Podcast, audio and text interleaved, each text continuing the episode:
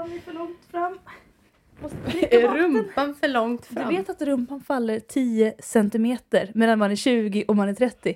Ner på benen. Jag hörde det när jag var 20 och sen dess har jag gjort rumplyft. Jag vill ha källa på det. Syvende botten i min källa. Retroakuten med Nicky och Freja.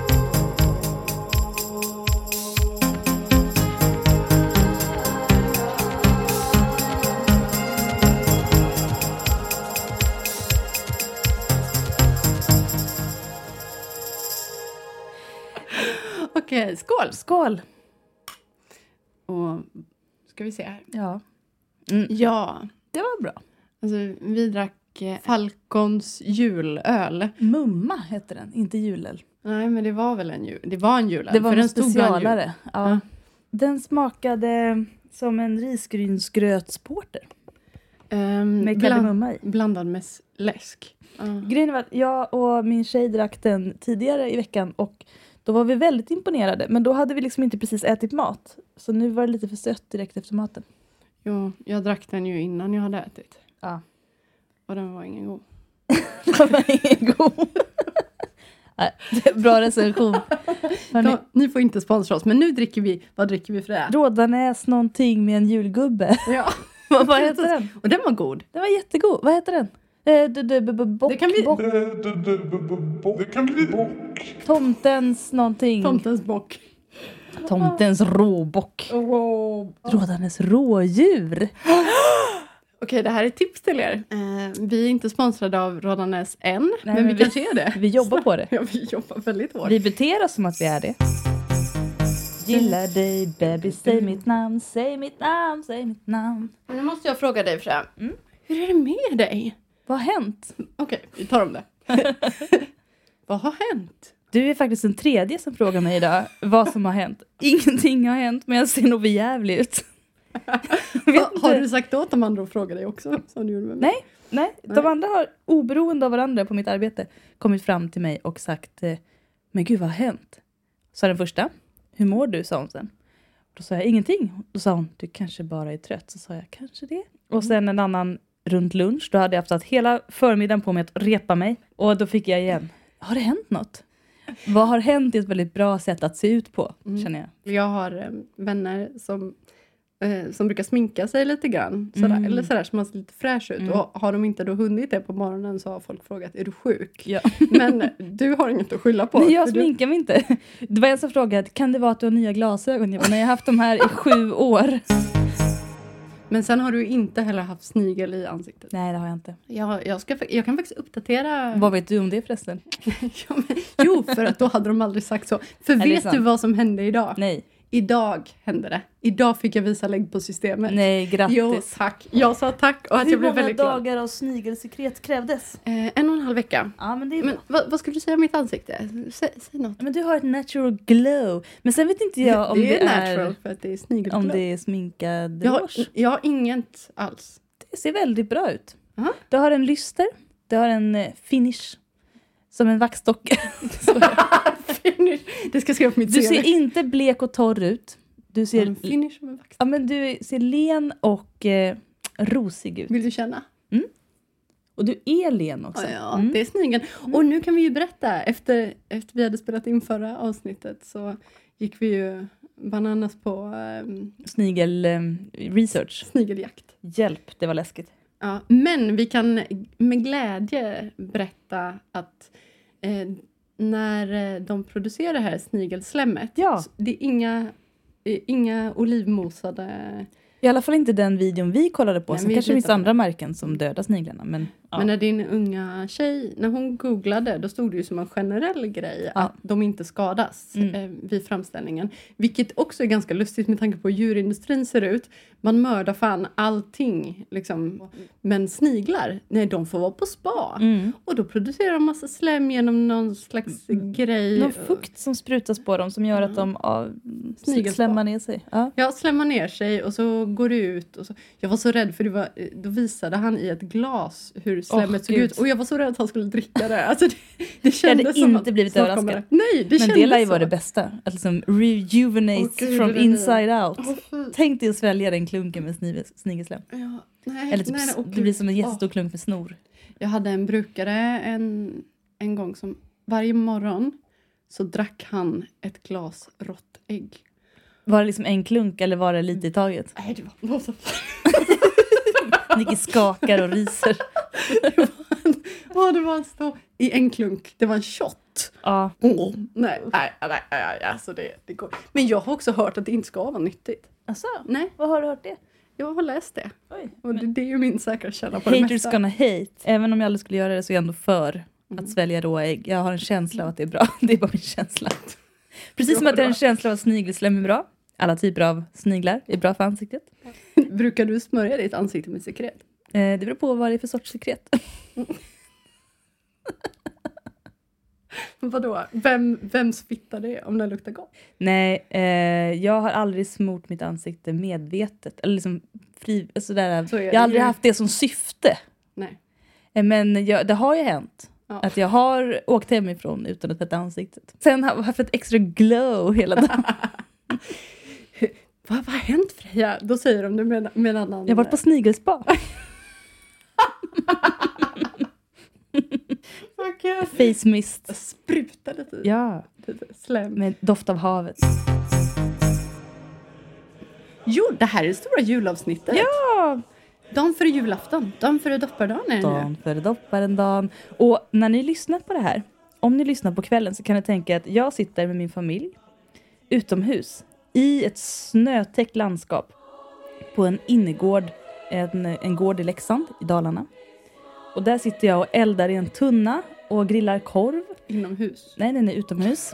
Det är 10 minus, det är en halv meter snö, vi sitter på ren och fårfällar, vi dricker glögg och säkert andra saker, berättar om slemmiga historier. Um, vi har nämligen en ny tradition i min familj sedan några år tillbaka att vi eh, sitter uppe och midvinterblotar. Men om du lyssnar på det här så rekommenderar jag er att grilla en korv utomhus dagen innan julafton. Det är en bra tradition. Ja, du får gärna berätta. Jag har ju en eldningstunna. Jag har inte använt den än. Jag är lite nervös. Och jag kommer och tänder eld! Ja. Jag vet att elda är min stora hobby. Ja, ja, men jag vill ju att det ska bli min Ja. stora hobby. Men jag är också lite rädd för att bränna ner allt jag Men vi äger kan ha eldterapi. Det hade ju min pappa med mig när jag var liten för att jag hade eldfobi. Men jag har inte det. Nej, du är rädd ändå. Nej, jag är bara rädd att jag, när jag tänder eld i tunnan, att allt annat också ska börja... Eller ännu värre, att jag inte ska lyckas få fyr på det, för då kommer jag bli så arg. Pinsamheten. Ja, jättepinsamt. Ja. Ja, Men, eh, vad, vad gör jag då? ja, vad gör du? 23? Vad har hänt med dig? På julafton. Julaftonsmorgon kanske Mm. också är några som lyssnar när de inte vill Mm. umgås med sin släkt. Just då är, har jag första julen i huset. Jag, jag trodde att jag och Felicia skulle fira med Gab och Sofie. Mm. Det så? Men så här är det. Det är Felicia och hennes pojkvän och jag som firar med Gab och Sofie. Så det innebär att Mm. jag kommer sitta med två par på julafton. Det var inte riktigt det som var planen. Åh nej, du måste ha en dejt. Du kan också smita iväg utan att någon liksom märker det. För de kommer bara sitta ja, och de kommer bara sitta och kladda, hånga, Ja. slafsa så här. Snigla med varandra. Ja. Du kan elda i tunnan alldeles ensam. Jag går ut och så tänker jag på dig och så går jag där med min, så har jag täljt en pinne. och så stoppar du den i sojakorven och så bryts den på mitten. Ja, och så står jag där Nej, och tittar tittar, på den. hur den brinner upp. I bästa fall då. Ja. Och eventuellt så brinner hela gräsmattan Men det luktar gott i alla fall. Ja, det gör det Mm. absolut. Mm. Jag kanske kan sniffa lite bensin också, för jag tycker det luktar gott. Poffa lite. ja, poffa lite. Jag ska inte elda korv och boffa bensin Nej, det samtidigt. tycker jag inte du Det ska göra. blir eventuellt min sista jul. och vet du vad vi har fått? Frågor? Ja, dels har vi fått frågor, men vi har Mm. också fått kommentarer på det vi sa sist. Ja, och vi är jätteglada. Ja, vi, det hör ni ju faktiskt. Är så Jag, jag vet att jag kan låta ironisk, men jag är jätteglad. Du låter stöddig. Stöddig. Stöddig. Men jag tror det är min grunddialekt. Jag är ju från Värmdö, va? Och där pratar man lite som Mona Sahlin. Och det är den här släpiga stockholmskan, det är inte den här... Gud, det låter exakt som Mona ja, Sahlin. men det är så. Stora vokaler. Ja, ja, visst. Och det är långt ner i halsen. Och, och ja, men vad, ska det, har det hänt någonting? vad är det mer? Nej, det ska jag inte höra något mer om det där. Men Gud, det är teskedsgumman! Ja, men inte, inte riktigt så, utan lite mer öppet och släpigt, va? Vi går Ja, framåt. Vi går framåt. Kan jag börja med feedbacken från eh, Ja, Ja. Hon, var, hon var nybli, eller hon hade varit tillsammans med sin tjej i två år. Mm. Eh, men innan dess hade hon bara dejtat killar. Och nu hade hon förstått att hon hade varit rådjurslesbisk. Rådjurslesbisk. Rådjurslesbisk. Och allt hade gått med flat fart. Ja. Ehm, men ehm, hon har i alla fall svarat för att vi läste upp lite horoskop fast vi hade inga exakta tider. Just det. Och hon skrev så här. Ja. Hej! Ville bara ge er cred för dagens avsnitt. Så spot on på min horoskopfråga. Det var som att se vårt förhållande utifrån. Härligt! Wow. Och då var det ändå inga tider eller Nej, någonting. imponerande. Kul. Imponerad över dig själv. Ja, jag är sjukt imponerad av mig själv. Och ledsen att jag har en kass mamma som inte kommer ihåg exakt födelsedagstid inte- på sin förstfödda. Du är inte ensam. Ni är grymma. Tack för det. Mm. Ehm, Gud vad roligt. Vad kul med feedback. Det här var ju inte, inte så avancerat ställt horoskop. Det var mer en wing it. Mm, Wing it, magistern. Wing it. Man vet ju aldrig om man är rätt ute. Så det var ju väldigt kul att höra. Eh, Sen har vi också fått svar från personen som var sexuell. Oj, är det sant? Ja. Läs, vad kul. Mm. Vad roligt att ni valde att ta med min fråga. Precis som ni säger är asexualitet ett paraplybegrepp och alla som är asexuella fungerar på olika sätt. Som jag har förstått är asexualitet en sexuell läggning precis som homosexuell, bisexuell och så vidare. Och det är inget man utvecklar av ett trauma utan precis som homosexualitet någonting man är utan att riktigt veta varför. Eh, när man är asexuell kan man ha romantiska läggningar, homoromantisk, heteroromantisk och så vidare.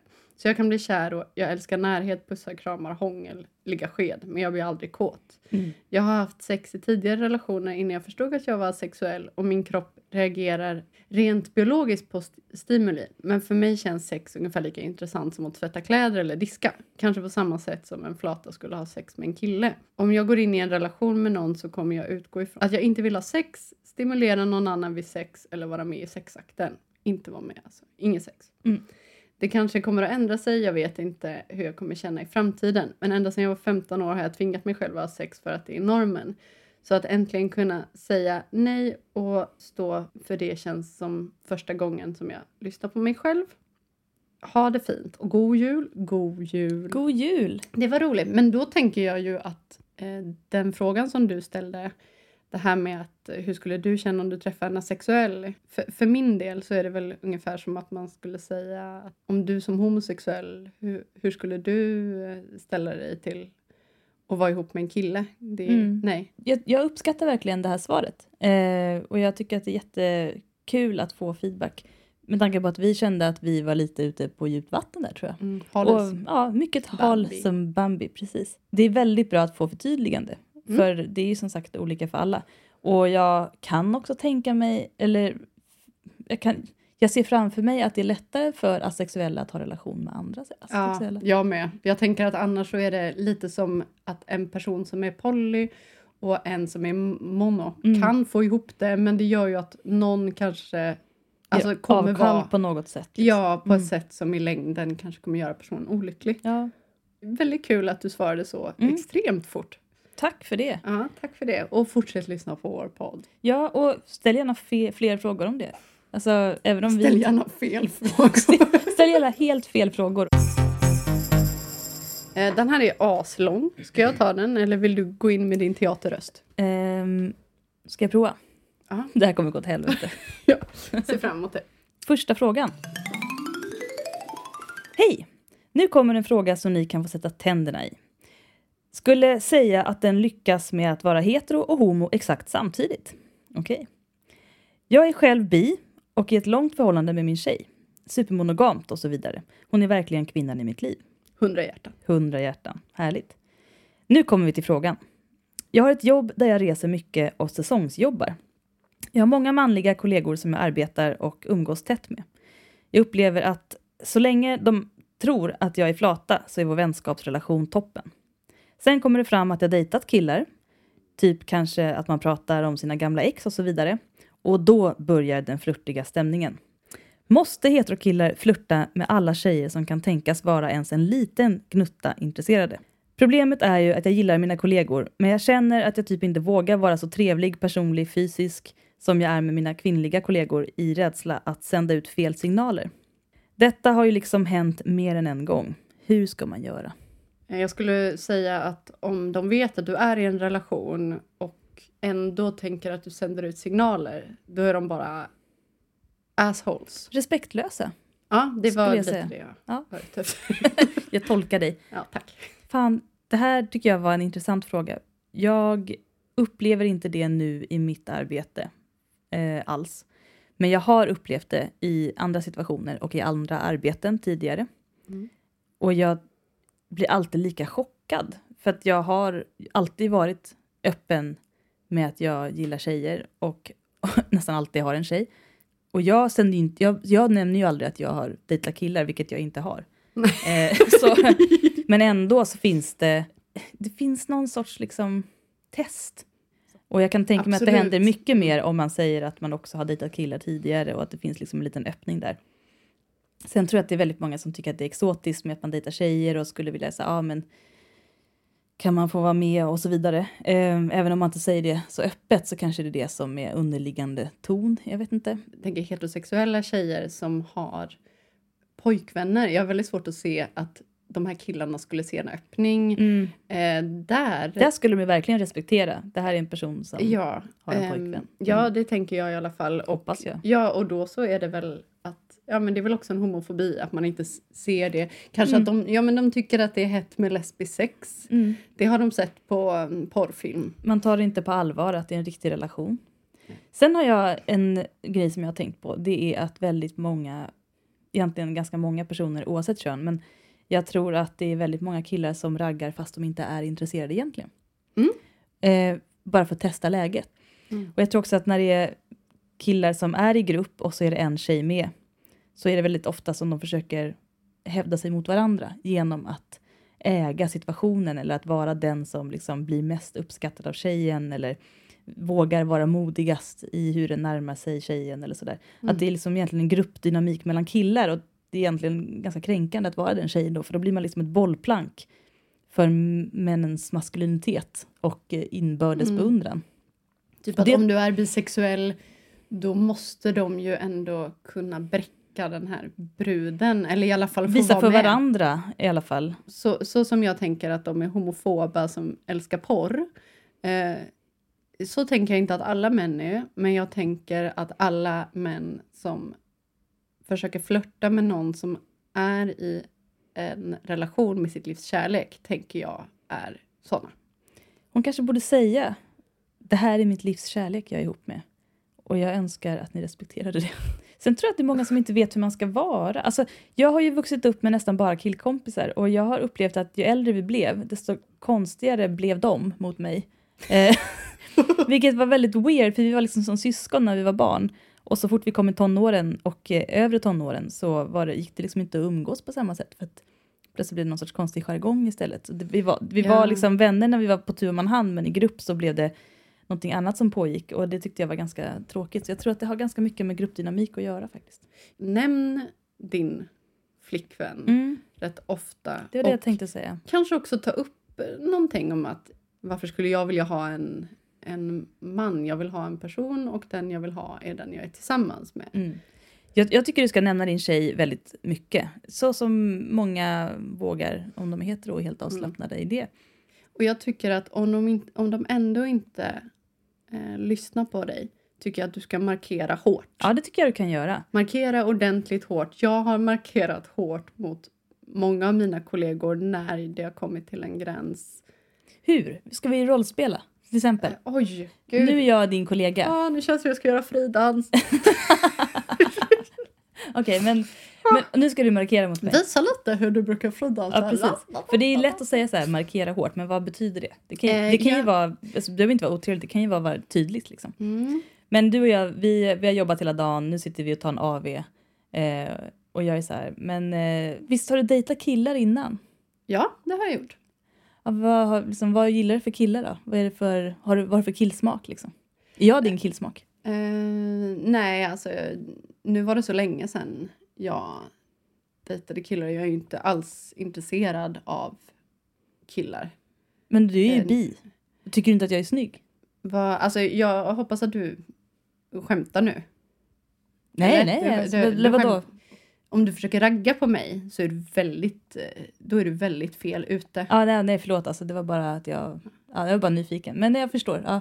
Jag hade ju förmodligen råkat, alltså det, det är inget tips, men jag hade ju förmodligen råkat säga något så här att jag skiter i, i din eh, lilla svamppenis, jag slickar fitta. Det hade jag förmodligen sagt. Och så, hade vi, och så hade han skrattat nervöst och så hade vi gått vidare. Jag vet inte om det är tips, men eh, det, det är ärligt i alla fall. Jag har ju också det som, fast det kanske inte funkar lika mycket med kollegor, men ute på krogen. Mm. Att om det kommer fram en kille och är så här, så här åh, råkar hamna vid ens bord. Ja, ah, men tjena. Då gör man så här. Du tittar på personen, säger nej. Vänder tillbaka blicken till di- ditt sällskap. Om det krävs, ta upp fingret. Och fortsätt låtsas som att du inte... Tänk att det är en olydig hund Mm. som inte ska hoppa upp på Men det här är en bordet. kollega som du måste jobba med dagen efter. Ja, det är det. det är ett problem. Ja. Men det är, det är en bra- något man kan göra det ute. Det funkar. Eh, jo, en sak som jag sa. Mm. Som jag minns att jag faktiskt sa till en kollega. Hur har eh, lesbiska sex egentligen? Sa han. Och då sa jag till honom. Om det är så att du tänker att in, ut, in, ut är det enda typer av sex man kan ha. Då tycker jag väldigt synd om alla som har behövt ligga med dig. Och sen sa han inget mer. Mm. Mm. Pika. Ja, pika hårt. Pika hårt och sen gå vidare till nästa ämne. Och tydlig punkt. Du kan också ha ett reservämne alltid redo. Att liksom kasta upp när du vill byta. Jättebra. Kolla en boll. Som, som kungen. Eh, Tog han upp en boll? nej, men han blir ju förfrågad, eh, intervjuad om sina eh, för detta älskarinnor. Och då, jag har inte ens sett det här klippet, jag har bara fått det reciterat för mig. Men då ska han ha tittat åt ett annat håll och sagt, titta vilken söt liten kattunge. Det, det, det är faktiskt ganska bra. Ja, det är det är ju lite stil med... Alltså jag tänker att för kungen, man tänker inte det om kungen. men Han är ju en trendsetter. Ja, gud ja. Alltså det, jag vet inte, har vi pratat förut om att det var han som eh, sa bara klick? Just det. Det var ju han som startade det och det, alltså, har någon sett första dejten så säger de ju det. Det säger klick Ja, hela det tiden. sa inte riktigt klick. Nej. Eller ja, det fanns nog ändå ett litet klick där. Så Mm. det finns ju. Men också det här eh, vända blad. Nu vänder vi blad. Ja, nu, Mm. nu vänder vi blad Mm. som man gör i dagstidningen. Precis. Ska vi ta en till fråga? Ja, vi, ska, vi har flera stycken här. Visst som- läste jag bra? Du läste jättebra Tack, Freja. jag gick in i min teaterröst. Ja, du, var, du var liksom lite ljus i rösten. Det var som att du var Mm. lite, eh, lite kvittrande. Ja. Nu är det din tur. Okej, det här är... Fråga nummer två. Två. Hej Nicky och Freja! I en tid av politisk korrekthet och allmän wokehet har det blivit mycket lättare för kvinnor i heterosexuella relationer att identifiera problematiska situationer, maktimbalanser och aggressiva och skadliga beteenden från sin partner, inom parentes, dumpa din kille. Eh, är det svårare att identifiera problemen i skadliga relationer mellan kvinnor? Är det lättare att se förbi skadliga och problematiska beteenden hos kvinnor och kvinnliga partners? Och har det att göra med tropen? Att lesbiska snabbt går in i seriösa relationer och att det krävs jättemycket för att motivera att göra slut? Tack på förhand. Det är mycket lättare tror jag i heterorelationer för där är det så exponerat kring maktrelationer och så. Samtidigt så är det ju som att kvinnor som har relationer med kvinnor, oavsett hur den definierar sig i sin könsidentitet Mm. idag, så har man ändå erfarenhet av att vara kvinna i ett patriarkat. Eller och det har inte eh, cis-män. Men som du säger, jag tror att det finns ofta en, i, i queera relationer så finns det ofta en gemensam erfarenhet av utanförskap, vilket gör att man kanske kommer från lite samma håll, men om man, om man inte upplever den gemensamma nämnaren eller någon annan gemensam nämnare som liksom en del av ens bakgrund så är det kanske svårare att mötas i svårigheter som uppstår. Jag har gjort väldigt många saker som jag tror hade varit mycket synligare om jag hade varit eh, man. Alltså Ja. douchiga grejer som känns typiskt manliga. Sen har jag gjort väldigt många typiskt douchiga kvinnogrejer också. Mm. Eh, Douchiga alltså, kvinnor, går det det, känns fel att säga, men, men typiska liksom, åh, typiskt tjejer att göra så här eller tänka så här. Mm. Jag vet inte. Men jag tycker att det kanske är mer vanligt att man ibland är den ena och ibland Ja. den andra. Alltså I jag vet att jag har relationer, ja. betett mig Jag har varit den personen som bara försvinner ur en relation. Mm. Jag har varit med folk som har varit den personen. Att det blir så där att om någon är mer kär lite före i situationen då försvinner den andra lite efter. Ja. Att det inte är den här vågskålen. Det har att, ju med en maktrelation att göra. ja, Och den tror jag är mycket lättare att etablera utifrån ett givet mönster om man är hetero. Men den kommer etableras oavsett, även om Mm. du inte är hetero. Och eh, vilken roll du tar då, det kan variera från gång till gång. Men jag tror att det är väldigt lätt att eh, hamna i en maktobalans från början. Och det är nog svårare att se den maktobalansen i Mm. en icke-hetero-relation. det kan jag känna lite i ja, men där, där man problematiserar beteenden hos män. Och nu menar jag inte våldsbeteenden för de är helt, alltså det är något helt annat. Utan Mm. jag menar problematiska Vardagsbeteenden. Ja, alltså sånt som händer i vardagen som man förr kanske blundade för. Ja, men lite som att man pratar om det, lyfter upp det, kanske finner en gemenskap med andra. Men då känns det lite mer okej, bara för att man ser det. Och, och, och då kan man liksom slappna av lite mer i det. Mm. För att man har sett det och man är medveten om det, men kanske inte gör så mycket åt det. Om personen själv bestämmer sig för att förändras och du känner att du vill vara med på den resan, kör hårt, det kommer ta lång tid. Men om den inte vill förändras, då kan du bara hoppa av det tåget. Ja. Ja. Ja. Oavsett relationsförhållande. Åh, gud. Åh, det tar så mycket energi. Usch, ja. Man blir liksom trött av att prata om det. Men eh, intressant fråga Skit, tycker jag. skit i dåliga relationer, gå in i bra relationer. Lär dig att vara själv. Mm. Bo själv. Skit, skit i alla andra. skit, skit i alla. Skända flaggan. Du, innan vi tar nästa fråga så vill jag prata om L-word. Men innan Ja! vi pratar om L-word ska jag hämta lite mer att dricka tror jag. Ja, och jag vill också höra mer om Tutta. Ehm, jag tänkte spela upp en mardrömsversion som jag har gjort av Gläns över sjö och strand. Den är inte lång, den är kort. Tyck, ja, men den sätter ändå lite stämning. Den är till er som inte gillar julen. Och er andra kan ju bara få njuta av ett härligt verk.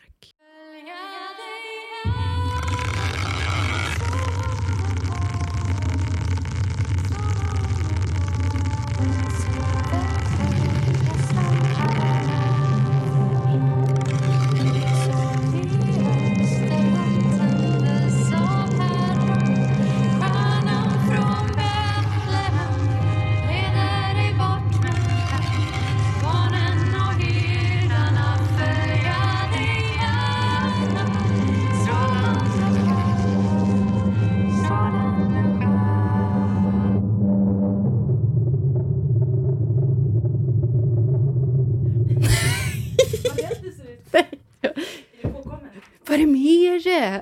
Hur mår du? du kan prata med mig, du vet det va? Vad, vad pratar vad då?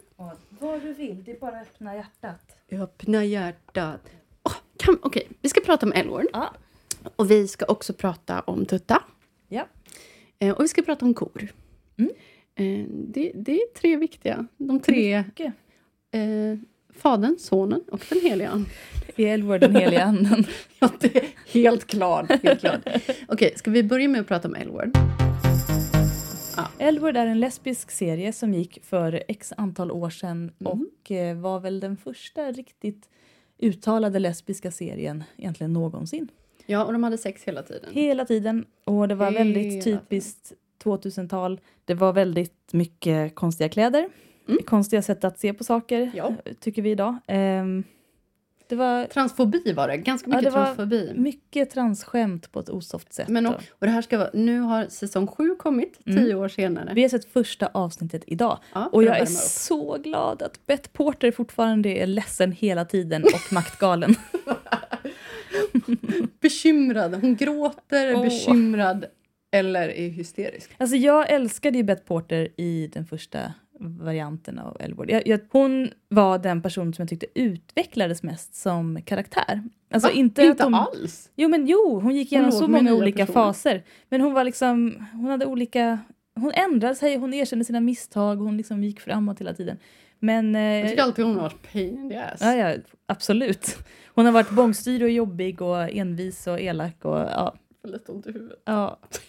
Som vanligt. Men jag tror att jag identifierar mig lite med henne också för att hon jobbade på museer innan och jag jobbar på museum nu. Ja, och nu har hon blivit borgmästare och det, så Ja, det visst. ska du också bli då tydligen. Tydligen, det är skönt att veta. Ja. Eh, jo, men den här nya säsongen då, då ska ju den vara väldigt modern. Mm. Och eh, det, vi ska inte prata om den jättelänge för er som tycker det är tråkigt. Men eh, vi kan ju slänga oss in i hur den börjar. Hur började den Freja? Ja, med en väldigt ohet sexscen. Spoiler. De första fem minuterna så ser vi tre sexscener. Jag och Freja satt så långt in mot väggen vi bara kunde. Med hakorna dubbla gånger tre. Ja, och en liten så överläpp som rynkades lite Ja. grann. Och kände att, men herregud, det var liksom... Det första man får se, det, ja, men det, det kändes som en dålig lesbisk porrfilm för män. Fast det, ja, nej. Och det var... Ja. Det var Men jag tyckte ändå att de hade försökt göra det lite realistiskt. Alltså jag måste ändå ge dem det. Jag upplevde att de försökte göra någonting realistiskt. Men att det kanske var lite mycket väl pang på rödbetan. Och noll kemi mellan karaktärerna, ska verkligen sägas. Det känns som att den här säsongen, där har de försökt plisa alla. Eh, Det är som att det är två lager, två lag menar jag, inte två Lager. lager. Ja men typ två lager av lesbisk också. Det är liksom de äldre som nu run the world och så är det de yngre som är så unga queers som bor i Mm. kollektiv och försöker klara sig i livet. Och de här världarna pågår samtidigt vilket är ganska surrealistiskt. För Mm. ofta lever man i en av dem och ser en serie om en av dem åt gången. Men nu är de liksom blandade vilket jag tyckte var lite kul. Förutom att de unga karaktärerna var väldigt störiga. Och de, de äldre gillade jag ju, eller de vi känner helt Mm. enkelt. Eh, De var otroligt botoxade allihopa. Ja. Det kändes Eller nej, det kan också vara snigel. Det kan vara snigel och botox. Sni- Snigelbotox. botox är De har kanske druckit snigel. artificiell snigel. Mm, hel, Mm. Svald hel snigel Ja. i glas. Eh, nej men eh, jag skulle nog ändå säga att det bästa med den här säsongen hittills är att eh, Alice hade två jättesnygga byxdressar på sig. Det hade hon faktiskt. Så bra stil. Hon Ja. är inte den som är känd för att ha bra stil innan. Nej, det var så snyggt. Och det här blonda håret i hennes mörka drag. Det Mm. var alltså... Jag brukar tycka att hon är jobbig och hon var i och för sig ganska jobbig. Men hon var snygg. Hon var väldigt eh, maktfullkomlig så som man blir om man har Ja. makt i USA. Men sen var ju Shane med också och henne får vi se i all sin glory och mystik som vanligt. Hon ligger på samma sätt som hon har gjort i de tidigare sex säsongerna. Första ögonblicket man ser henne så ligger hon med en flygvärdinna. Vi ska inte avslöja allt men okej. Eh, hon har exakt samma frisyr. Det Ja. är jättekul. Och konstigt nog känns den inte helt omodern. Men måste ändå säga att hon har, hennes stil har ju varit sådär som vi har pratat om tidigare. Mm. Men hon hade en väldigt stilig skjorta på Mm, sig. De har liksom levlat henne. Ja, levlat lite. Men hon boxades inte bra. Nej. Jag boxas jag vet. Det där var inte bra. Det var, ser bra ut för den som inte Hon vet. tog inte ut slagen överhuvudtaget. Det kändes som att det där övar bara exakt samma muskel hela tiden. Ja, Hon rörde sig inte. Boxningsstance. Var är din boxningsstance? verkligen. Shane. Nej, Höfterna. höfterna och aj, aj, armarna är ditt redskap. Mm. Du ska använda styrkan i kroppen. Och fotarbetet saknade jag. ja, helt fullt. Hon stod ju helt still. Mm. Så för boxningscoachning kan jag också skriva in till oss på Ja. Heteroakuten. Ja. Mm, jag tror det kan bli bra. Mm. Eh, ja, och eh, då går vi raskt vidare till... Eh, då är det Tutta G. Tutta G. Det har bott en man i min lägenhet som hette Tutta Gustavsson.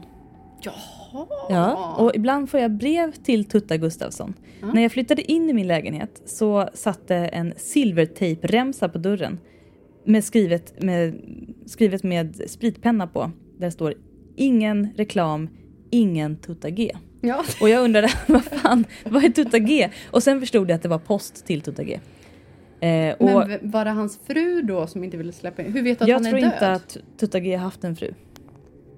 Nej. Jag tror inte att Tutta G, jag vet inte om Tutta G är död. Jag vet ingenting om Tutta G. Men han är ett spöke, uppenbarligen. det är många skumma saker som händer här. Bland annat när jag flyttade in, men det här är någonting som hände innan jag flyttade in. När jag flyttade in så var det som sagt, min dörr i trappuppgången var den enda som hade massa lås och regler på. De andra hade bara helt vanligt lås. Min har en sån här amerikansk nyckelkedja man ska sätta i och, så man inte kan öppna helt och så. Och den var nästan avsliten. Alltså som att någon hade ryckt i dörren jättemånga gånger, den har nästan lossnat.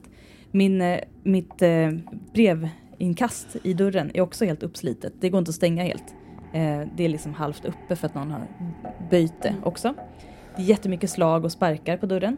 Och eh, när jag flyttade in så var eh, vad heter det, titthålet, det här liksom lilla kikhålet i dörren, var sprucket som att någon hade slagit på kikhålet. Jävla obehagligt. Ja, och första året så märkte jag att det var ingen som kunde ringa och säga att de var utanför. Alltså porttelefonen, Just det. man ringde och ringde och ringde och det kom inga signaler här. Eh, och till slut så fick jag nog och så som vanligt, för att jag är en fixare, så öppnade jag den lilla lådan på väggen. En annan ringer hyresvärden. Japp. jag öppnade lilla lådan och såg att alla sladdar var avklippta för hand. Så någon har blivit väldigt störd av att någon ringde på och försökte komma in och då klippte av alla sladdar. Alltså det är så läskigt. Antingen är det Tutta G som har blivit förföljd av någon knarklangare som vill ha tillbaka sina pengar.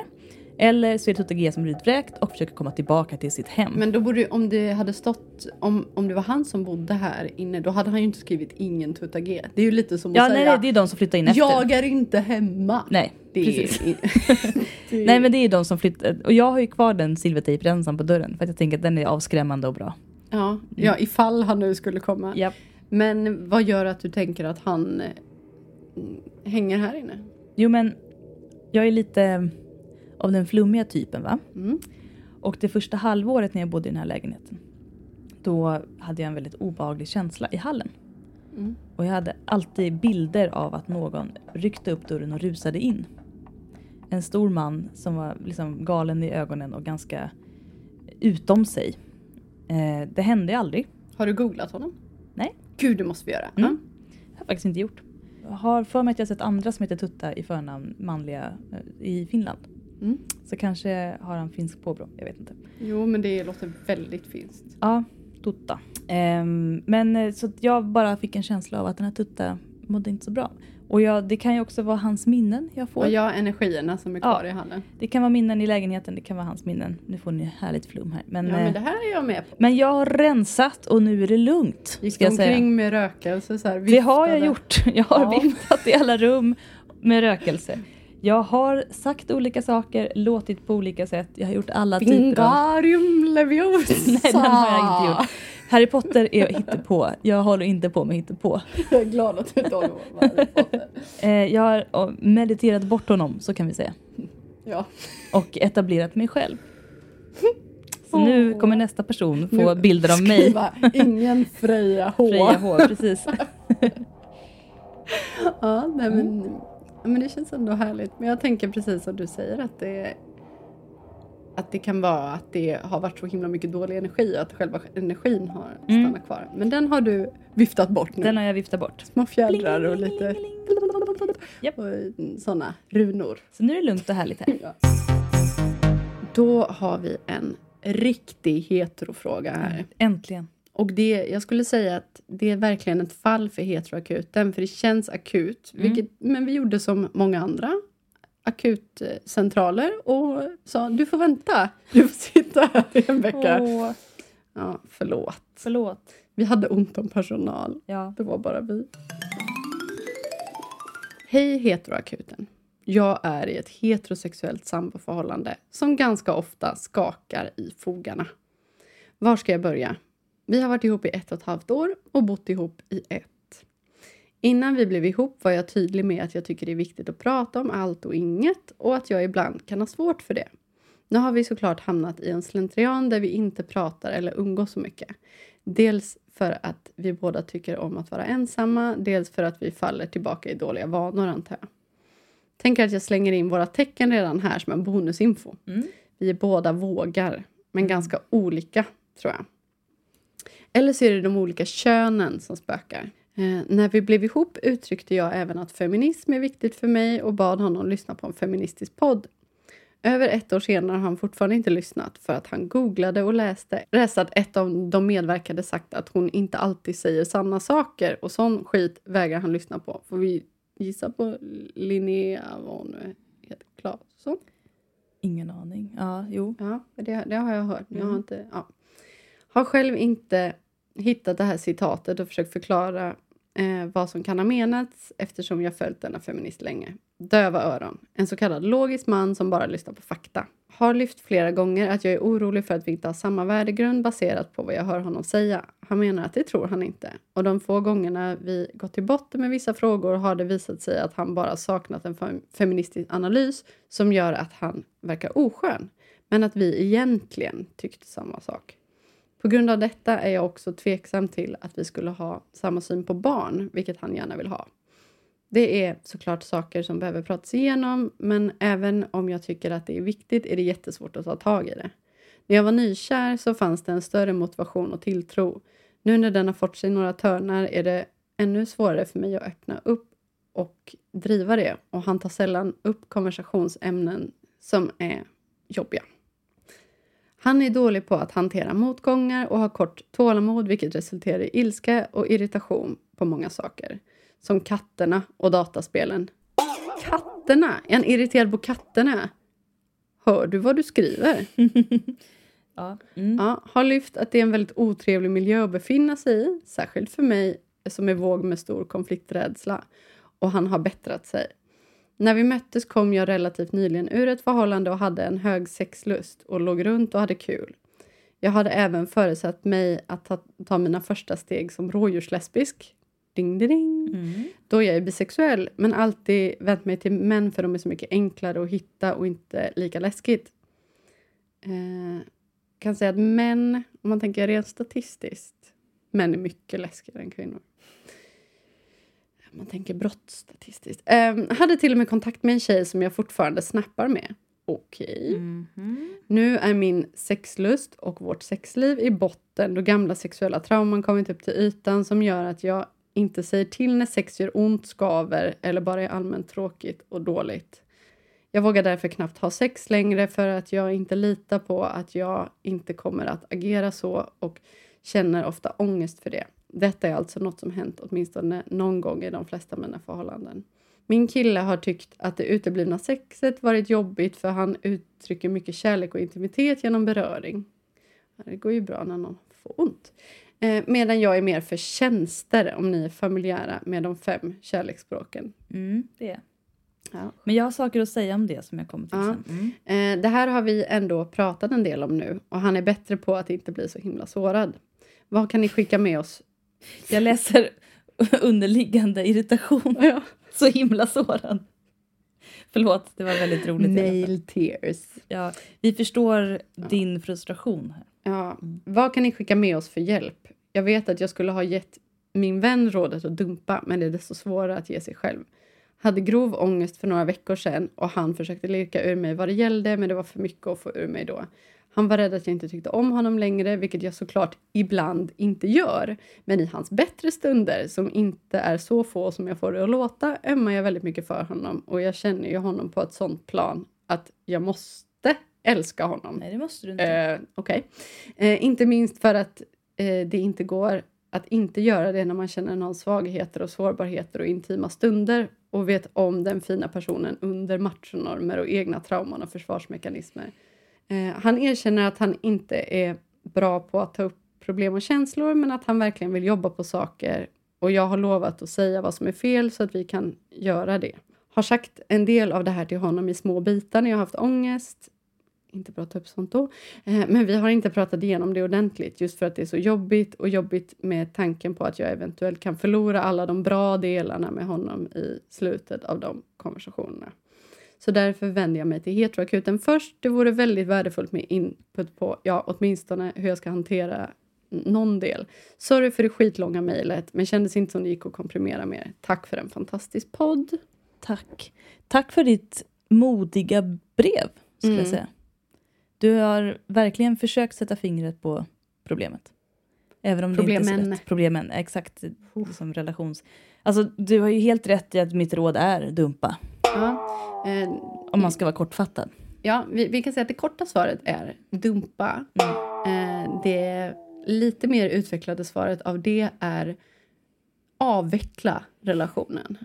Eh, man, jag tror att själva det mest läskiga ibland kan vara att gå från det ena till det andra en dag och liksom Att det, men Det låter som att du är halvt ute helt ärligt. Ja. Det låter som att du inte riktigt är i relation utan som att du, ute. du ser den utifrån. Mm. Och det är därför också beskriver hur du tror att vi ser på den. Också som du förstår att andra ser på den. Och det låter som att du är ihop med en person som du tycker synd om.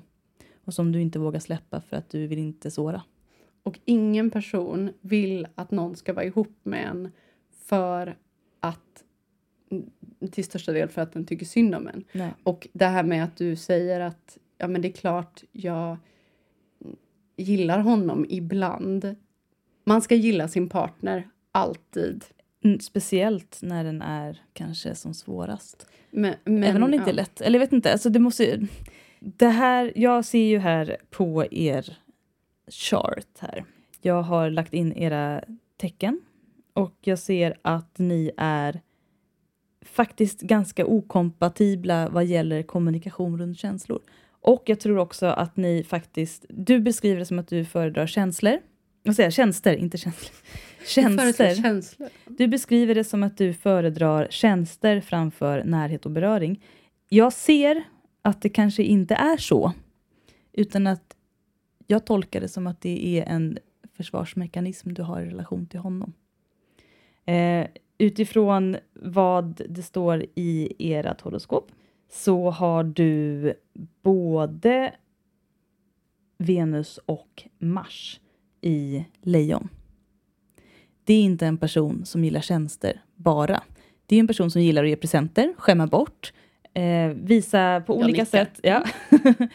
du är en person som, när du vet vad du vill ha så kommer du ta det och du kommer visa det tydligt. Men i och med att du inte tar honom och visar det tydligt att du vill ha honom så kanske det inte är honom du vill ha. Och det, det är en, Det är en klart ganska- du inte vill ha honom, det hör jag Ja, på. det hör vi båda två. Vi hör det jättemycket. Eh, och det- jag förstår att det är jättejobbigt att släppa. Och ni är också båda vågar i solen. Mm. Vilket innebär att ni har väldigt svårt att ta beslut om någon annan eh, Mm. liksom in, är motstridig. Eh, ni ligger väldigt nära varandra. Ni är på nästan exakt samma grad i solen. Jag tror att ni har... Temperatur 38 grader. Yes. Och den ligger precis i solnedgång julmässigt. Eh, så det, jag tror att det kan vara svårt för er att sätta fingret på vad som är fel. Och när ni väl lyckas så tror jag att den ena alltid försöker problematisera det till att det är någonting annat. Din partner har Mars i kräfta. Vilket innebär att han kommer försöka använda sin fysiska kropp och sin ja, men, gos och kärlek kan man säga Mm. för att visa vart han vill. Och jag tror att det går stick i stäv med eh, att du kanske faktiskt behöver kommunikation då. Alltså, jag, tänker att lite på det här som Alice sa, att jag tänker två vågar. När, Ja. Hur skulle de ens komma iväg på en dejt?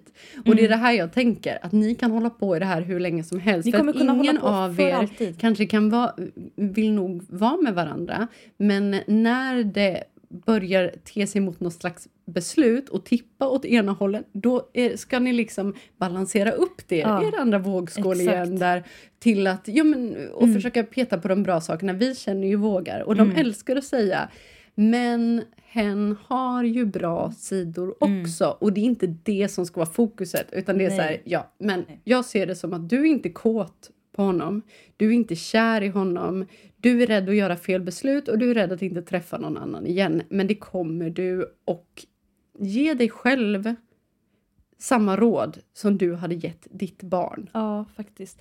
Behandla dig själv som att du är ett barn och se Ditt barn. ditt barn. eget Mm. inre barn faktiskt, för det är det det är. Ja. Du, eh, du förtjänar bättre. Och jag skulle säga här, utifrån horoskopet, så har du, jag har ett tips att ge. Du kan skapa stor omvälvande förändring genom att söka dina intressen. Om du känner dig otrygg på alla andra sätt så kan du i alla fall hålla fast vid att nu gör jag någonting som jag tycker är kul. Så om du riktar in dig mot någonting som du vill göra, som du alltid har velat prova, eh, som du har liksom skjutit upp på grund av relationen eller liknande, skjut åt det hållet. Och följ pilen och lämna det andra bakom dig. Och det är inte så, alltså det känns ofta när man ska göra slut med någon eller att en, en relation ska ta slut, att man står vid ett stup Mm. och man ska hoppa ner. Men du hoppar och det kommer en fallskärm. Ja. Eh, och den kommer att vecklas ut. Dessutom så kommer du att landa mycket snabbare Mm. än vad du trodde och det kommer vara så mycket mer grönskande färg än det svartvita Mm. du ser framför dig i ditt huvud. Och han har vissa tecken som tyder på att han kommer Är vara... psykopat? Nej, inte alls. När du börjar röra dig åt det hållet som du mår bra av, då kommer han försöka hålla fast vid det som ni har haft. Han kommer antagligen bli ganska elak och bitsk och vass och eh, omedgörlig, tror jag. Och till slut när han förstår att det är allvar, då kommer han ghosta för att såra dig. Och det skulle jag vilja förbereda dig på. Han kommer inte vara den snälla personen som du önskar att han var i göra slutprocessen. Eh, och kanske kommer ni inte kunna ha världens bästa relation efter att relationen är slut. Det är okej. När det inte är när det inte är krig, känslomässigt krig längre, då lugnar sig allt sånt. Ja. Du har jättemycket sexuell energi, vill jag bara påminna om. Du, du har egentligen väldigt mycket mer sexualitet i dig som du, som du kanske inte uttrycker just nu i den här relationen. Ja. Vilket slöseri! Så här, det här är sånt som du kanske inte ska tänka på exakt just nu. Men när du tar dig ur den här relationen, för det förstår du själv att det måste du göra. N- när du ändå kanske tycker att det känns jobbigt. Det som är bra med, med den känslan i ändå, det är att allt annat som man brukar tycka är läskigt inte känns så himla läskigt för man bryr sig inte så himla mycket. Sant. Då kan du börja utforska ditt rådjurslesbiska för då kommer inte du hinna känna att du är rädd för du kommer inte bry dig speciellt mycket till en början. Det kanske bara kan få vara lite kul och spännande och flörtigt och du behöver inte göra någonting. Men liksom bara testa hur det är att flörta lite med någon. Det är nu vi rekryterar till homerlobbyn. Ja. Homerlobbyn. Välkommen in! Till sniglarnas värld. Sniglarnas värld. Ja, ehm, Och Man om får du bra stannar, om du bestämmer dig för att inte lyssna på oss och om du bestämmer dig för att nej, men jag ska ändå prova att ge det här en chans. Då får du nog räkna med att finna dig i att det kommer vara som det är. Dessutom det du säger att ni egentligen tänkte samma sak, bara det att han inte hade en feministisk analys. Då tänkte ni inte samma sak. Nej. För att har man ingen feministisk analys, det är som att säga typ att ja, men jag tänkte likadant som Jimmy Åkesson. Det var bara att han var rasist. Håller inte. Och anledningen att jag är lite hård här, det är för att jag vet att man måste vara tydlig och rak och bestämd Mm. åt en våg. Och för att jag tycker det jag tycker. Verkligen. Är vi sugna på lite kossa eller? Ja, lite ko. Och ko. Lite kviga. För nu kommer den här rafflande fortsättningen om kossornas hemliga liv. Är du nyfiken? Jag är väldigt nyfiken. Eh, jag ska bara ta fram min lilla... Jag, jag, var, tvungen, jag var tvungen att göra en liten karta. Eh, över... Vi kommer lägga upp kartan. Ja, eh, för jag hängde inte riktigt med själv. Så jag gjorde ett litet släktträd här. Eh, och eh, ska vi göra en liten recap? I förra avsnittet eh, av Kossornas hemliga liv. Tina och Snurra är huvudkossorna i Yes. denna berättelse. Tina är gift med Kalle Ko, som är Snurras bror. Alltså, de är svägerskor. Tina försökte mörda Kalle, eh, men han överlevde. Eh, och sen visade det sig att han hade blivit bög i hemlighet och var tillsammans med Snurras man, Virrevar. Tina och Snurra hade en gemensam älskare, Dumbo.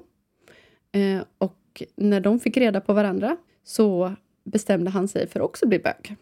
Och Snurra gick då ut för att supa på The Cool Club. Där hon träffade en sportig häst, höll jag på att säga, ko, eh, som hette Tornado Tok. Och det visade sig att Tornado hade varit förlovad med Tina. Eh, men att hon hade försökt mörda honom också. Hon har alltså försökt mörda två av sina män. Det slutade med att Snurra och Tornado skulle gifta sig. Eh, och att Tina då ville ha tillbaka Tornado. Men då slog Snurra Tina i huvudet med en, En hammare. hammare. Och där slutade vi. Och där är vi nu. Mm. Då tar vi sista meningen här. Då slog Snurra till Tina med en hammare. Det blev rättegång.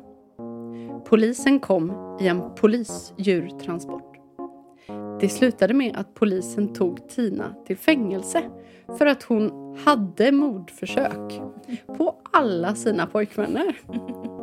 Tina satt i fängelset i nästan ett år innan hon bestämde sig för att ge igen på Snurra. Hon tyckte att det var Snurras fel att hon hamnat i fängelse. Hon anställde en tjur som var expert på att döda andra kor och tjurar. Han hette Grönby. Grönby, ursäkta? Vad fan, det är som heter typ Torsby. Ja, Jag heter Grön. Nynäshamn. Eh, Grönby. Och var jätteful. Mm. Han hade aldrig misslyckats med ett mord. Vi vet hur fula killar är. Mm. Farliga. Grönby smög till Snurras hus med instruktioner han hade fått från Tina. Han kom in i huset utan att larmet gick på. Precis när han skulle hugga kniven i Snurra såg han hur vacker hon var. Han hejdade sig. Snurra började flörta med honom Oh, smart. för hon förstod att han skulle döda henne annars. Då kom Tornado och när han såg dem gjorde han slut. Nej. Typiskt! De hade precis gift sig. Snurra blev förtvivlad för att hon hade förlorat sin tjurvän och att hon hade varit på väg att bli dödad på samma dag. Mm. Jobbigt läge. Trist dag. Tornado var nu ensam. Nu ville han fria till Tina. Han befriade henne från fängelset och blev tillsammans med henne. De hade inte planerat giftermål, men de var väldigt kära. Under tiden blev Snurra tillsammans med Grönby, bara för att rädda sitt liv. En dag bestämde Grönby eh, att ta med henne till en släktträff. Där såg hon en stilig tjur. Han var Grönbys kusin, Bosse. De blev strax bekanta och pratade om allt möjligt. Mm. Bosse var vit och brunfläckig med krullig. Gulligt. Ändå gulligt. Det slutade med att Snurra sa till Grönby att hon lämnade honom för en annan tjur. Nej. Bosse. Grönby sa att han själv var kär i Tina. Bosse och Snurra var ihop i ett halvår och när allt gick så bra så bestämde de sig för att gifta sig. Eh, när det var gjort skaffade de sig en liten baby som fick heta Nappe. Nappe. Nappe var jättegullig och var vit och brunfläckig som hans far. Bosse och Snurra var så lyckliga och tyckte att det var för bra för att vara sant. Men. Mm. De visste inte hur rätt de hade. Efter släktträffen gick Grönby och blev ihop med Tina som lämnade Tornado Tok. De är galna. Ja, de är lesbiska. Ja. Grönby och Tina ville väldigt gärna ha ett barn. Men Tina kunde inte bli med barn. Hon var så arg för att Snurra var så glad. Hon frågade Grönby för att han var så bra på att döda om han skulle kunna tänka sig att döda en baby. Va? Ursäkta. får du läsa här. Jag skulle till och med kunna döda mig själv för dig. Sa han. Vore det inte bättre om vi kidnappade Nappe? Bytte namn på honom och behållde honom som vårt eget barn? Behåll det. Ja. Behöll. ja. Det är väl korrekt. Behåll det. Det tyckte Tina var en bra idé. Den natten klättrade Grönby in genom Snurras och Bosses fönster och tog Nappe. Nej. Sedan döpte Tina och Grönby om Nappe till Sluggo. Sluggo. Ont namn. Typiskt. Men Grönby Sluggo. Ja. Eh, och trodde inte att någon skulle få reda på hemligheten. Snurra märkte att Nappe var borta på morgonen. Hon visste att Tina skulle kunna göra något sånt, så hon sprang till deras hus. Där satt Tina med en skrikande Sluggo i famnen. Ge tillbaks Nappe! Så Snurra, är inte Nappe! Det är Sluggo! sa Tina. Jag känner igen honom. Han har två svarta fläckar på nosen. Då fick Snurra tillbaka honom. Ja, snällt. Efter fem år hade allt gått bra. Undrar hur gamla kor blir. Ja. Men en morgon när Snurra vaknade var varken Bosse eller Nappe där. Hon gick raka vägen till Tinas hus och frågade vad hon hade Nappe. Jag har inte gjort något. Skrek Tina. Snurra visste inte vad hon skulle göra. Så hon gick till The Cool Club för att dansa. Såklart. När man inte vet vad man ska göra. Där stod Bosse och Dumbo och dansade. Vad gör du här? Frågade Snurra. Och var är Nappe?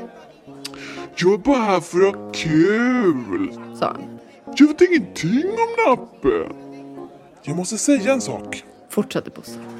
Jag vill inte vara tillsammans med dig längre. Varför? Frågade Snurra. Ja, Jag vill inte vara bunden till en ko. Jag vill ha många kor. Hon gick ut, jätteledsen. Hon hade förlorat sin tjur och sitt barn på samma dag. Jobbigt. En olycka kommer sällan ensam som man Hatar när det händer. När hon gick förbi Bosses nya hus ville hon kolla in. Ja, han har ett nytt hus redan. Hon gick in och tittade ner i källaren. Och då satt Nappe där, fastbunden med tjock svart tejp för munnen. Hon gick ner och befriade honom. Hon bestämde sig för att flytta långt bort och aldrig komma tillbaka. Och där var sagan slut! är det slut! Och vad skönt att det slutade typ lyckligt. Inte alls, utan hon bara flydde från allt kaos. Åh, vad, vad rafflande måste jag säga. Ja, hur känns det nu när den, när den är slut? Jag känner att jag eh, kommer bära med mig den här historien länge. Med Genom många, livet. många frågetecken. Ja, jag tror vi skulle göra en fortsättning. Mm. För vi skrev ju del ett. Och punkt, punkt, punkt i slutet. Ja.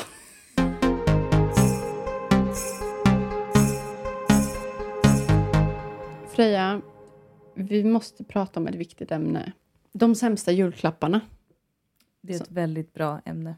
Men jag tycker din julklapp är den sämsta jag någonsin har hört. Jag har berättat den för typ alla jag känner. För det är så kul.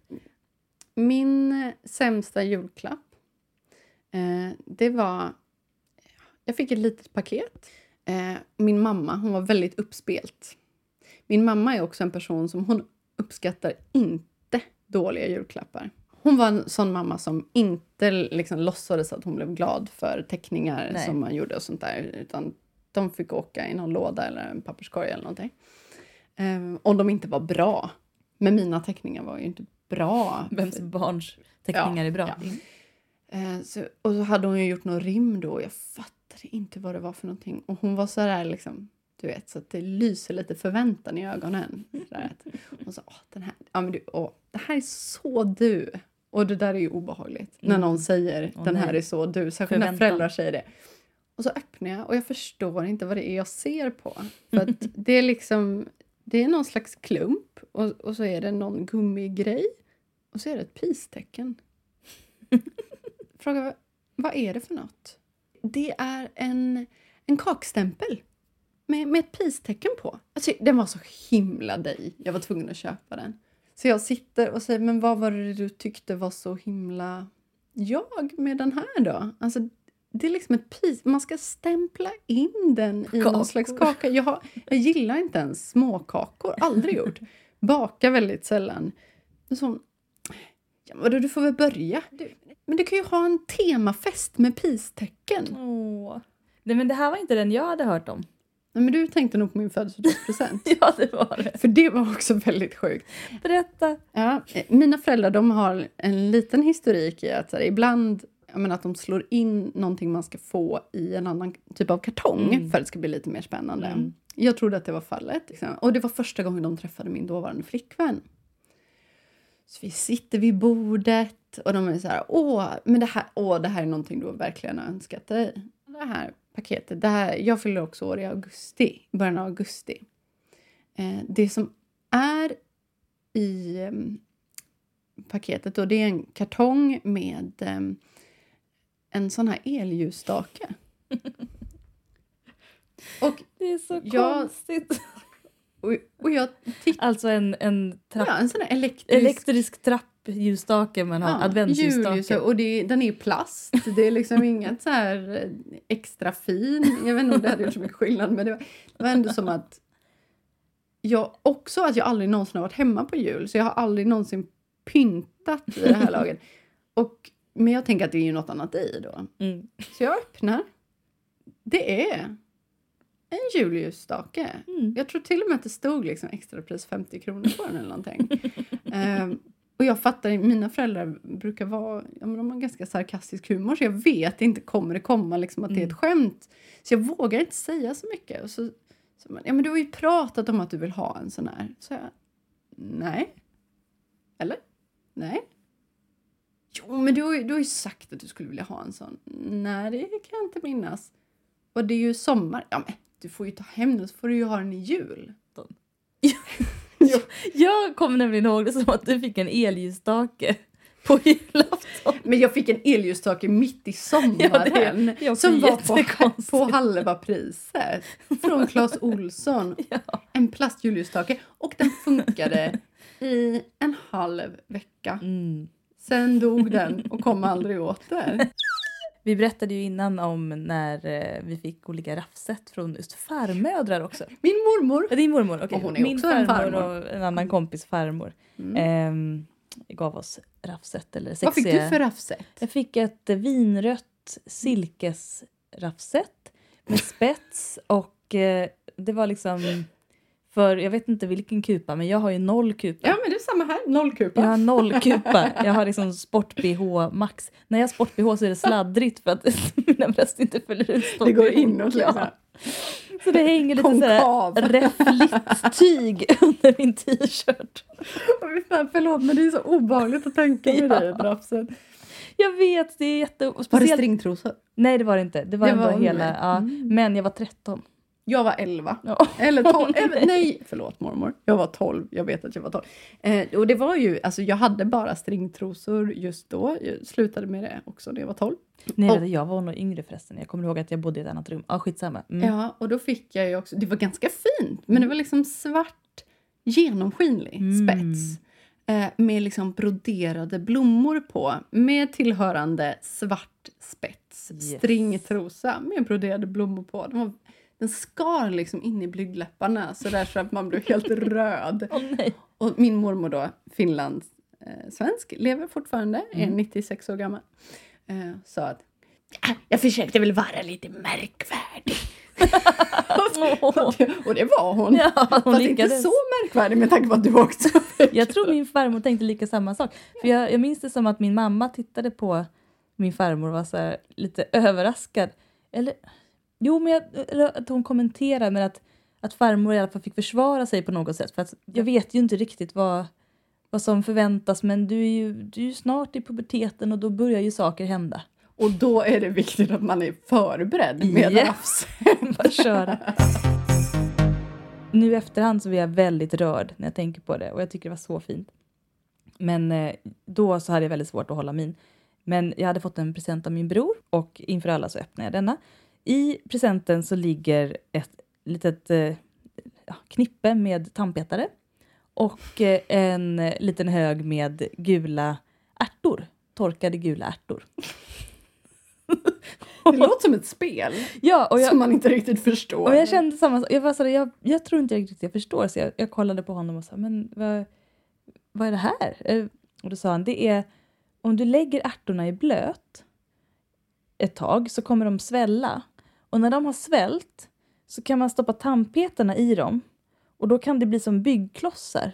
Så man stoppar pa- tandpetare i en ärta och sen så stoppar man en annan tandpetare i samma ärta.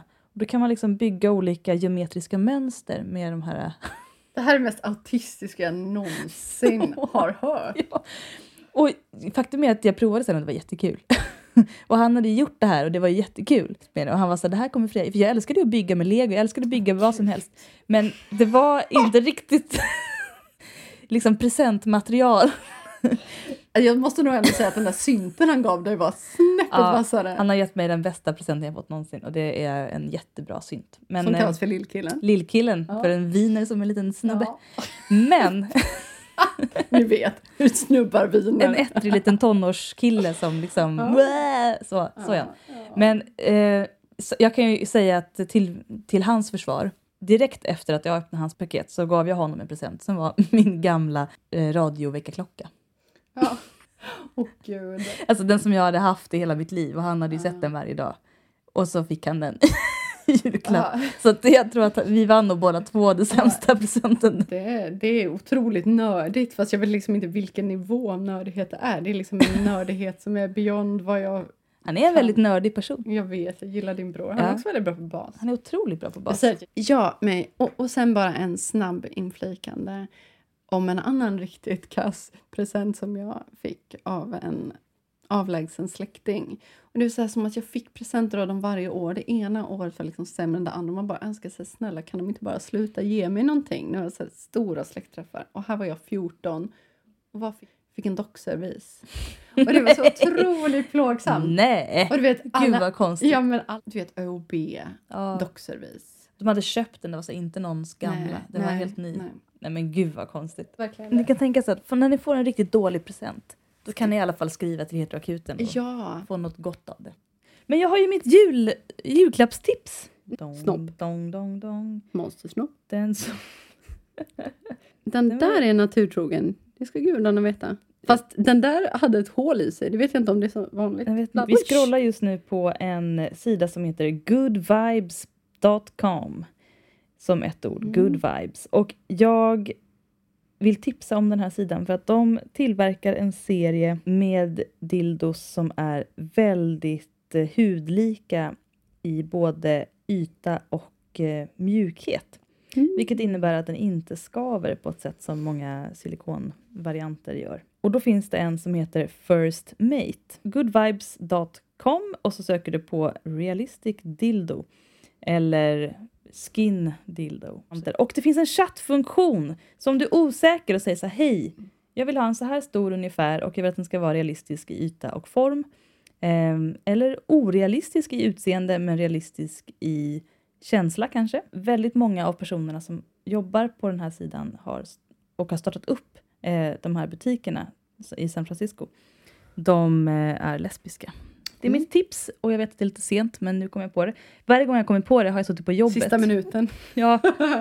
Och när jag suttit på jobbet så har jag haft liksom jobbets wifi och där kan jag inte söka på dong från goodvibes.com. Men det har varit ett pissår på många sätt. Jag har haft det bästa året i mitt liv. Jag har, alltså, jag har varit så lycklig varje dag.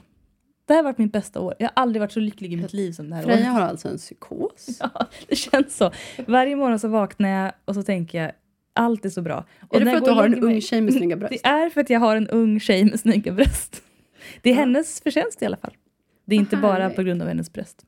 Hon är en fantastisk person som jag är väldigt lycklig. Mm. Och det är jag väldigt glad för. Mm. Jag önskar alla ett lika lyckligt år som jag har haft. Men ta inte Frejas tjej, för då Nej. kanske Frejas nästa år blir lite mer olyckligt.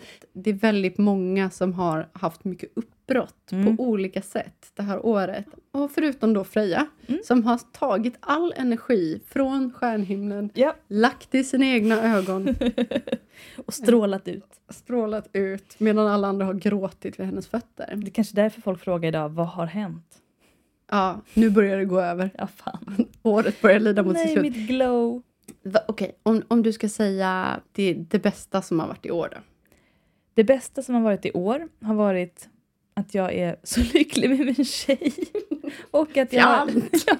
Ja.